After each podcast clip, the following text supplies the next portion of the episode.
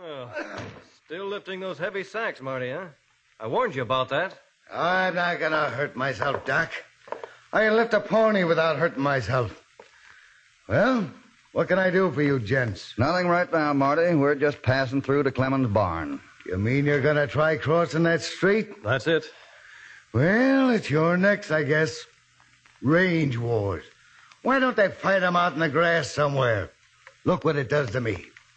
I get in the first shipment of flour I've had in months, and there ain't been a soul in here to buy any. Everybody's scared, except them sweat lathered galoots that think they have to shoot something out. All set, Doc? All set, Cassidy.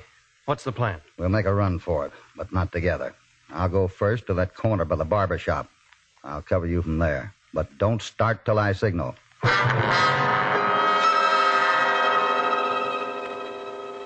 Ought to be one of us sitting in this uh, barber chair, don't you think, Mr. Saxon?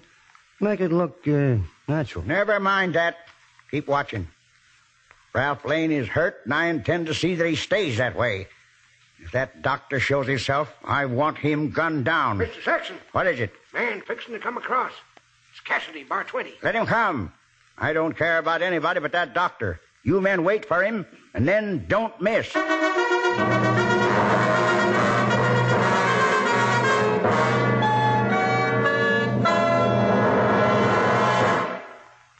Now back to Hopalong Cassidy and our story, The Frightened Town.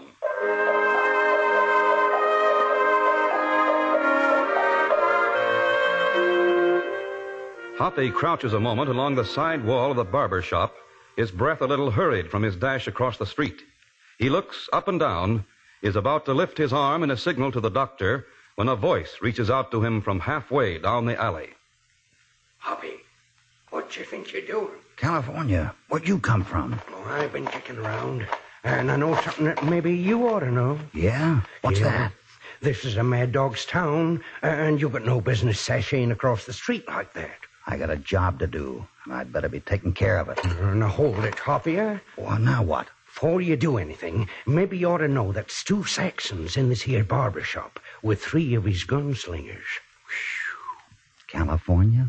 There are times when you're a right handy fella to have around. Yeah, yeah. Uh, what's your plan now, Hoppy? Well, my hair isn't too long, but I could use a haircut.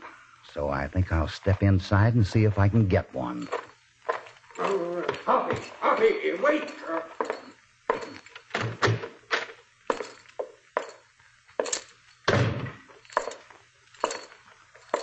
All right, Cassidy, what do you want? Well, if it isn't Dode Wintram. Who are your friends, Dode? Strangers around here, aren't they? You've heard of them, Cassidy. Jeff Ennis from Abilene, Kansas, and Reb Maxwell from Texas. Sure, I've heard of 'em, And I don't figure Stu Saxon hired 'em to punch cattle. Where is Saxon, by the way? He was here, but he left. Why? Nothing important. Where's the barber? He left too. Dode. The doc, Yeah. I think he's going to make a run for it. we got our orders.